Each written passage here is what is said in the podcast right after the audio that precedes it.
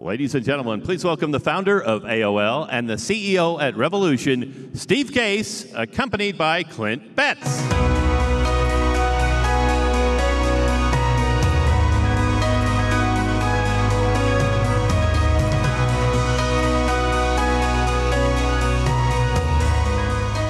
Who here still has an AOL account? Hey, should be more hands. That's my first question to you. Do you have an AOL account I do, still? I do. I mostly use my Revolution account, but of course I have an AOL account.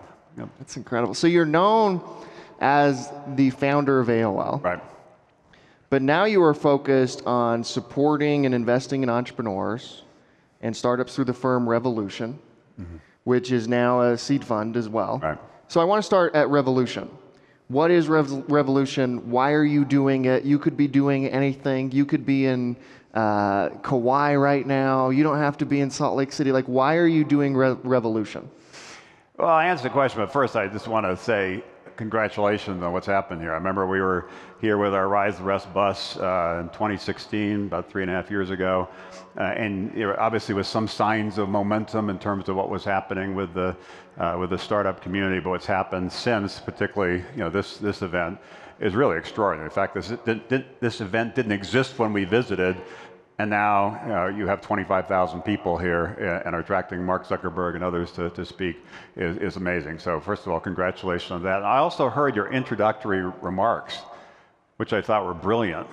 And I know there's like a governor gubernatorial debate at 11. I'm wondering, are you going to announce as a candidate to be on the stage? Or are you going to ask the questions or answer the questions? Anyway, you did it. You've done a great job. And, and everybody in the community should feel great about how things are going. There's still work to be done, and we'll talk, I'm sure, about some of that. But the progress uh, over the last few years has been quite extraordinary. Answer your question. Uh, uh, as, as, you mentioned in the beginning, I was a co-founder of America Online AOL in 1985, so 35 years ago. Back then, uh, only 3% of people were online and they're online one hour a week. And so we spent a good bit of years, uh, really more than a decade, trying to get people online, and trying to evangelize the idea of the internet. Uh, and then in 20 years ago, we merged with Time Warner. I'm sure we'll talk about that as well. And I stepped down as CEO. And then I said, well, what am I going to do next? And I decided rather than start another company, that I would start a firm that would back entrepreneurs with big ideas and help them take their ideas to scale. And that's really what I've been, uh, been doing since. And we do have a, a Revolution Growth Fund that backs kind of later stage uh, you know, companies. We have a Revolution Ventures Fund that backs you know, more the Series A uh, kind of a stage. And more recently, a couple years ago, we launched the Rise the Rest Seed Fund, which is obviously earlier stage fund trying to back uh, uh, entrepreneurs at that you know, seed stage in partnership with regional investors. So I was delighted to see the announcement yesterday of the Silicon Slopes Venture Fund with successful entrepreneurs here saying, let's pool our capital, invest in the next generation of Utah entrepreneurs. We need to see that in more parts of the, the country. And Rise the Rest now has invested in 130 companies in 70 plus cities, over 30 states, and we're really seeing some remarkable momentum. We actually have two uh, companies here. One is Cotopaxi.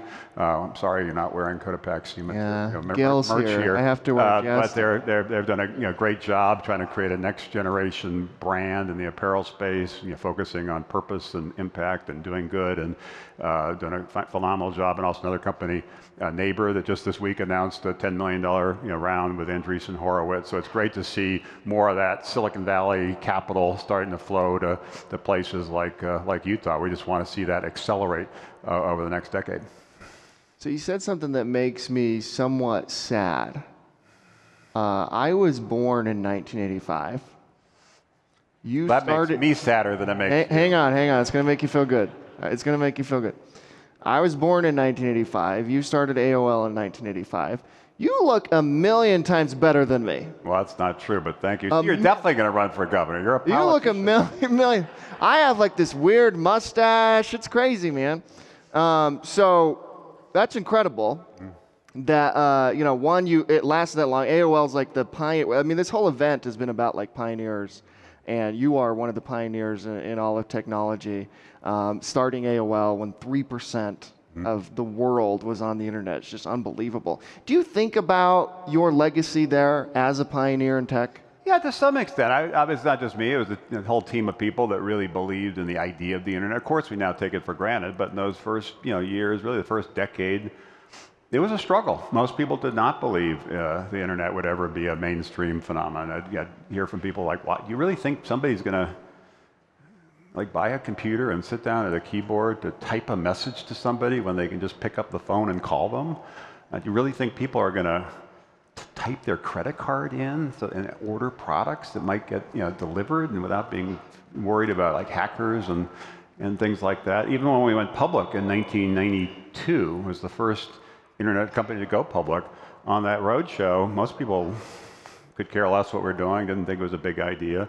Uh, and we, in, in, our IPO, raised $10 million. Uh, and the value of the company that day was $70 million. And, you know, it was just like another little company going public, no big deal. Seven, eight years later, uh, we had about half of all the internet traffic in the United States going through AOL, and it had gone from 70 million to 160 billion.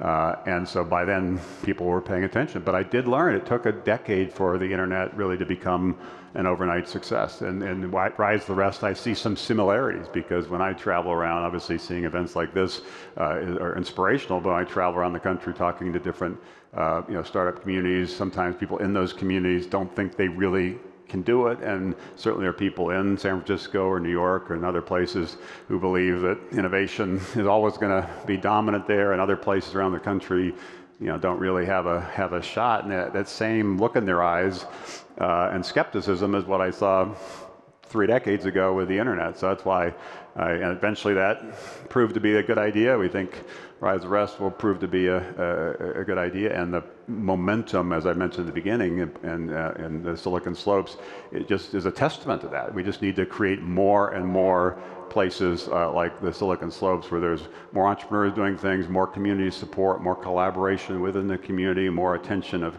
of investors from other places to get on planes to, to visit and, and invest, more people who grew up here, went to school here, staying here versus leaving, and more people left, figuring now's the time to you know, come back. That's what we have to do to really launch this new revolution in entrepreneurship in this country and make sure everybody everywhere really has shot the American dream and everybody, every community has the opportunity to rise and create jobs and economic growth so we can have a more inclusive innovation economy and not have a world where, as you saw in the video, that essentially a few people in a few places do really well and the rest of the, you know, the country uh, feels left behind. Through Rise of the Rest, you visited 43 cities on a bus tour. Salt Lake City was yep. one of them. I still remember you coming in. That was a huge deal for us. I think we had breakfast at like the prison. Do you remember that? Yeah, we did the prison yeah. tour. Yeah, which is interesting. I don't know why we did that, but that was cool. Um, and so I want to ask you something about like the importance of community. What we found here in Utah and in Silicon Slopes is just the importance of like entrepreneurs locking arms together, helping each other, mentoring each other, lifting each other up. You know that entrepreneurship right. is lonely, it's hard, nobody right. cares about what you're doing. You've gone through all that type of stuff. Not even your spouse. Like I don't even know if my wife knows what I'm doing today, right? Like it's it's it's a pretty lonely endeavor, right? Um, and the importance of like a community that will surround you and help lift you up and help you help mentor you, particularly people who have um, been there and done that and can kind of help you through the pitfalls and all that type of stuff. I have two questions for you along those lines. One, who was that for you in AOL days? Mm-hmm. And two, are you seeing communities pop up outside of Silicon Valley in New York that can really support and mentor each other as we, you know, grow it outside of the coasts? Well, first of all, as I said at the very beginning, this is a great example, and the leadership of you know, Clint's providing a lot of people in this room, I think, is, is, is the reason why their momentum is, is, is, is building. Uh, but it does take a village. It does take a community. Entrepreneurship is a team sport. It's not just about the entrepreneur, it's about the team that you build around that idea. And entrepreneurship as a city, as a region, is also a team sport. And one of the things we really try to encourage as we travel around is getting everybody involved, getting everybody engaged, driving more you know, collaboration, getting the university connected more startups, the big Fortune 500 companies, the mayors, the governors, et cetera.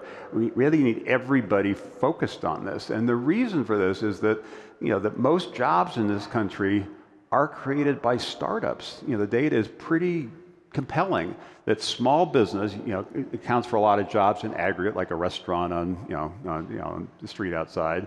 Uh, but it doesn't, as a sector, grow a lot of jobs. That restaurant goes under, probably some restaurant will take its place, probably employ about the same number of people. Similarly, big business, Fortune 500, as a sector is not creating jobs. Some are growing, Amazon or, or uh, what have you. Some, like GE, are declining. As a sector, it doesn't create jobs. It's these young companies, these new, you know, kind of startup companies that you know create most of the jobs. So we have to think of startups as not just specific companies doing specific things that are specific investment opportunities, but how do you create a, a community around those startups that allows more to start and, and, and, and scale and, and plant more of those seeds to get more companies uh, you know, going. And, and that's one of the things I think has been impressive to see. I think there's still work to be candid about trying to be more inclusive and how do you bring more people into the, the, the, the tent. And uh, part of the reason you mentioned the prison visit, I do remember that the, that was really the idea that maybe there's some people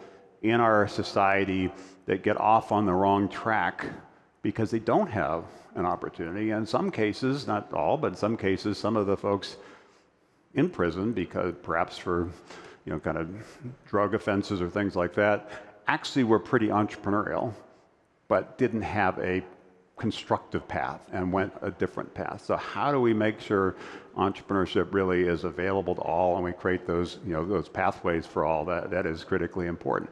When we got started, and uh, AOL started outside of Washington, D.C. In, in, in, Northern Virginia, it actually wasn't supportive of startups. Mm. It was a big government town, and you know, government contractors and lobbyists, the, you know, the, the, the usual kind of thing. So there were some big government contractors, you know, Lockheed Martin, folks like that. But there wasn't much of a startup community. When we raised capital, none of it came from the DC area. We had to get it from Boston and Toronto, Chicago, San Francisco. None of it came from uh, from DC. Now, 35 years later, it actually is showing great momentum as a startup city. Part of the reason Amazon picked that area for their second headquarters was because of the momentum that's been building, but it was hard and lonely in those uh, early years. So that's why I have a sense of, I recognize it is hard and lonely for a lot of entrepreneurs in a lot of parts of the country, but I also recognize, having seen it, that these communities can rise up and can you know, really you know, scale to be much more important uh, you know, kind of uh, companies and more important startup cities. And we can, over time, kind of level the playing field and create more, more opportunity. As an investor, what is your investment criteria? What filters do you have? Well, we, as I said, we have three different funds at three different stages with three different teams, and so it, it, it, certainly varies depending on at the at the seed stage. Obviously, we're focused on the idea. We're focused on the entrepreneur, the team that's starting to assemble around that idea. Because uh, with our seed fund, we don't lead round, we don't take board seats. We're partnering with regional venture investors. You know, kind of understanding the regional investors and who's going to take the lead becomes very important uh, as well. That's really more of a of a partnership kind of keiretsu. Uh, you know, know, strategy. Uh, as they move into the from the seed stage to the venture stage, by then there's the beginning of a business. There's usually you know pretty good you know kind of uh, product market fit. There's some some revenue kind of you know generation. Uh, but there's still a lot of questions about competitive dynamics and, and, and how the company is going to scale and differentiate. So that's obviously where, uh, where we focus, trying to understand the size of the idea, the, market, TAM, the total addressable market, things like that. But really try to dig in to understand what are the key areas of differentiation and why will this company be able to break out. And then when we do the, the later stage uh, kind of investments through our growth fund, this is companies like Sweetgreen, a fast casual restaurant that started in, uh, DC, is now expanded, or Tempus, a company in, in Chicago, or DraftKings that's doing some things around uh, initially fantasy sports. They've expanded to other areas. Those are real businesses. They usually have you know, tens of millions of dollars of revenue, sometimes e even, even more. Uh, they, their teams are largely intact, and their question is how big can this be uh, as they scale up? So at every stage, we think there are different challenges. That's why we organize with with three different uh, teams. We're just trying to position Revolution as the firm that can help entrepreneurs at wherever stage they are with a particular bias and backing entrepreneurs outside of Silicon Valley. The Silicon Valley is great, will continue to be great, uh, but Salt Lake City and Provo are, are great, and Nashville's great, and Denver's great, and Minneapolis is great, and Indianapolis is great, and Detroit's great. We want to be backing entrepreneurs in those places, so we have that bias. And the final bias we have is we believe this next wave of entrepreneurship, which I've called the third wave of, of the internet, is going to require a different playbook. It will be more distributed in terms of place, uh, uh, which ties in with, with Rise of Rest, uh, but it also will be much more reliant on partnerships. It's not so much about the software. You know, Mark Zuckerberg, the success of Facebook, obviously was writing uh, compelling software that then spread virally, and they figured out a way to monetize it. Huge success. Google, Twitter, other things. That was sort of the second wave model. Apps that were virally uh, spread. They didn't need partners. Uh, the, the companies that are attacking healthcare or uh, food and agriculture or smart cities or other, other kind of sectors, partnerships are critical. The, the software is sort of the table stakes. You need partnerships to really scale because these are systems level uh, challenges. And you also need to be uh, uh, thoughtful around policy because these are big parts of our lives, important parts of our lives, big segments of the economy. So public policy, regulatory issues are going to become more important. Uh, so understanding uh, that th th this new wave will be more dispersed around place, will be more centered around partnerships, and will be more anchored around policy. Also biases our thinking in terms of the kind of companies we're, we're looking to back. As you look to the future and think about the trends in technology, and kind of, you know, you have blockchain popping up, AI, all these different things. What trends are you excited about uh, and what are you excited about just generally with the, with the future of technology? Well, I'm excited by a lot of things. One of the great things about uh, what, we, what we're doing, what I get to do is you know, travel around, meet entrepreneurs, hear, hear their ideas, you know, listen to their their dreams, and we are quite open to, to different sectors. We, there's some areas we have a particular focus, but we, we talk to different entrepreneurs in a variety of different sectors. To me, the, the, the magic has always been, it was true even in the early days with, with AOL, was not so much about a specific technology, but how a number of technologies come together and enable something that otherwise wouldn't be possible. And then in particular, how that technology is applied to solve a problem, seize an opportunity, make people's lives, you know, kind of better. That was to me was fascinating even early on about the idea of the internet. It wasn't so much the internet technologies, and there were a number that had to come together. It was how that could empower people. So now our focus in, in things like uh, AI is is not just around the investing in AI as a technology, but investing in companies that are using it in ways that could have a profound impact. I'll give you a, a couple examples. One uh, that's a Rise the Rest uh, seed investment in Baltimore is a company called Catalyte. They use AI to basically identify people that have a propensity, an aptitude for coding, but never knew it. And they, when they go through this, this, this essentially this test, and they, it, they pass it, then they're put through a curriculum and placed in a, in a much you know, better job. I remember one case, there was a UPS truck driver uh, that's nobody talked to him about coding. Uh, and when he learned about Catalyte and, and went through their, their program, now has a job that pays three times more than it did before. So that's using AI, which many people fear will destroy jobs, to actually unleash opportunity, which we thought was really interesting. And another is is, uh, is company Tempus. It's based in uh, Chicago. Just started about you know four years ago, scaled significantly.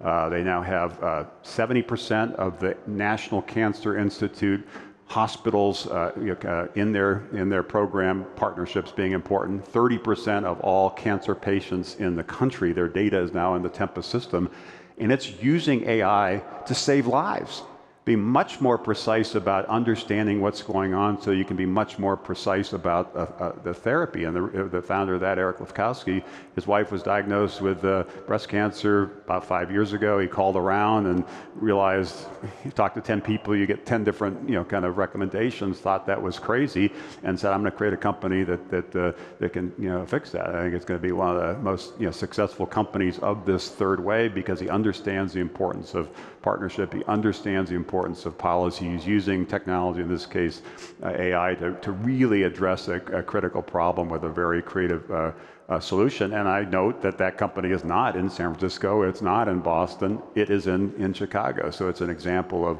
of this rise of the rest phenomenon in, in, in real time. You talk a lot about convergence. What do you mean by that? Well, it's something that we started talking about over 20 years ago. That part of the, even the idea of merging AOL, which at the time, obviously not anymore, but at the time was the dominant internet company with Time Warner, which was the leading media company. All the most cable systems owned Warner Brothers Studios and CNN and, and you know, Warner Music and you know, HBO, things like that, was together they could do things that they couldn't do apart we, you know, even back then, it was clear that the worlds of media and communications and computing were starting to come together, starting to converge, and that would result in a lot of things. Of course, we, you know, take for, for granted now, where Netflix is a is a is a major phenomenon, or Spotify, or, or, or other things like that. We really believed those technologies would converge, uh, and obviously it happened. Unfortunately, that company wasn't quite able to capitalize on those opportunities, and, and others now, uh, like Facebook, didn't exist when we did that merger. That was a, something that came out of the convergence of, of, of technology. And we'll continue to see that convergence. It just now shifts from that second wave focus on, on media communications, you know, financial services, et cetera, to focusing on some of the most important aspects of our lives, like, like healthcare. How do, how do we live healthier lives? Our food systems. How do we, how do we kind of reimagine what our food system uh, should be. There are a lot of different opportunities in some of those sectors. Healthcare should be more convenient. It should be more you know, precise in terms of better outcomes. It should be more affordable. That's going to require innovation and the convergence of, of, uh, of technologies. Tech regulation. It's a big topic right now um, for a lot of entrepreneurs, uh, particularly the big tech companies. You've been through this since your days at AOL and with the Time Warner um, acquisition. What do you, what is your, what's your take on you? You are in a unique position to have uh, take here that I think is relevant to 2020, and as we think about um, the unintentional consequences of tech. Right and how it should be regulated moving forward. It's it's super tricky, and like most things, sadly, in our world these days, are things are kind of highly polarized, and you have fairly kind of uh, uh, kind of extreme views on all sides. And I think the answer on things like this is really digging in. These are complex, sensitive issues. It's not just about the companies we have, but how do we compete in what is now a global battle around innovation, entrepreneurship, uh, you know, you know, technology. But the innovators have to engage more with policymakers, and the policymakers have to engage more with the innovators. Right now, they often are talking you know, past themselves. And I have been dealing with this for a long time. Even when we started, which seems bizarre, but when we started AOL in 1985, it was actually illegal, illegal for consumers or businesses to be on the internet. At the time, because it had been funded by government research out of this defense agency, DARPA, it was essentially a, a network that was restricted to educational institutions and government institutions. So if you were on a college campus or worked for whatever government agency, you were on the internet. Uh, consumers and business couldn't be. So one of the battles we fought three decades ago was to commercialize the internet, to allow everybody to, you know, to connect to the internet. And then we had to figure out what are the right policies around trying to make sure you have sufficient protections to keep kids safe. What are the ways to think about, you know, privacy? What rules need to be put in place to unleash e-commerce? A whole set of things. Now that the internet is so ubiquitous, it's such a fund fundamental part of our, our lives. There's a whole new set of of uh, challenges uh, that emerge, and they're tricky, subtle challenges that don't lend themselves to simplistic talking points and cable television, you know, kind of, uh, you know, kind of sound bites. So that engagement is critically important. I do think, and I even you know, said this four or five years ago when I wrote the book Third Wave, that there would be a backlash against Silicon Valley. We're seeing that. I think that will accelerate. I'm sure you'll talk to you know, Mark uh, about that uh, you know, this afternoon. I suspect indeed part of the reason he's coming is he's trying to kind of communicate how Facebook, he wants Facebook to be viewed uh, in a more positive light because now, even though people see it provides enormous benefits, there are growing concerns. Some want to break them up, some want to constrain them, some want to for force them to open up their, their, their, their, their systems. Similarly with Google and Amazon, many other companies are, are under the, the gun. To me, the core is how do you make sure you're unleashing the next wave of innovation? How do you make sure markets are you know, competitive? There are lots of different ways to do that, and that I think is going to be one of the key things to, to focus on. And then the related point is how do you make sure we actually do have a more inclusive innovation economy. It goes back to where we uh, we started. It can't just be all the capital in a few places backing, you know, kind of certain kind of people doing certain kind of things. We have to figure out a way to level that playing field. I'm just reminded that America itself was a startup not too long ago, you know, almost 250 years ago in the grand scheme of history. That's not that much time. It was a fragile country. Uh, uh, uh, the idea of, uh, of America really was, was, was about empowering people and pioneering, and people were going to take some some risk. We went from this little fragile startup nation to the leader of the pack, the leading economy, because of entrepreneurs who kind of led the way with the agricultural revolution and led the way with the industrial revolution, and then more recently led the way with the technology revolution. How do we continue to lead the wave in the next uh, revolution? And we cannot do that if we're just backing you know, certain people in certain places. We have to figure out a way to make sure what we're starting to see here in the Silicon Slopes is happening in other places. And even here, you know, again, the progress here is extraordinary, and you should feel great about it. But if you just look at the data, last year, Utah got about 1% of venture capital and California got about 50% of venture capital. So Utah is on the rise, it's on the move. Utah actually has a little bit more now than Ohio or Pennsylvania or Michigan or Wisconsin or Virginia, which are you know, pretty, you know, pretty uh, strong kind of kind of kind of states in terms of what's happening in different sectors, different universities.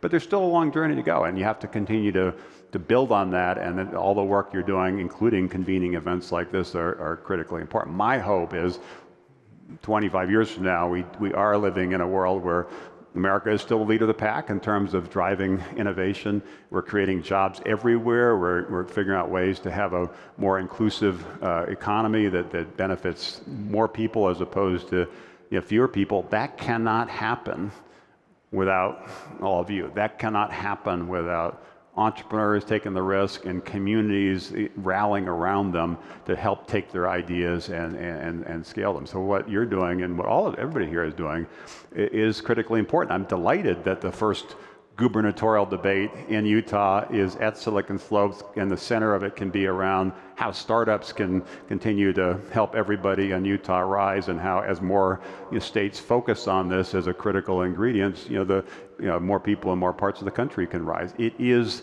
you know, to me, the, the core issue facing this country. We're out of time, but I got to ask you something because I think uh, your answer on this is critical. I touched on it on my remarks.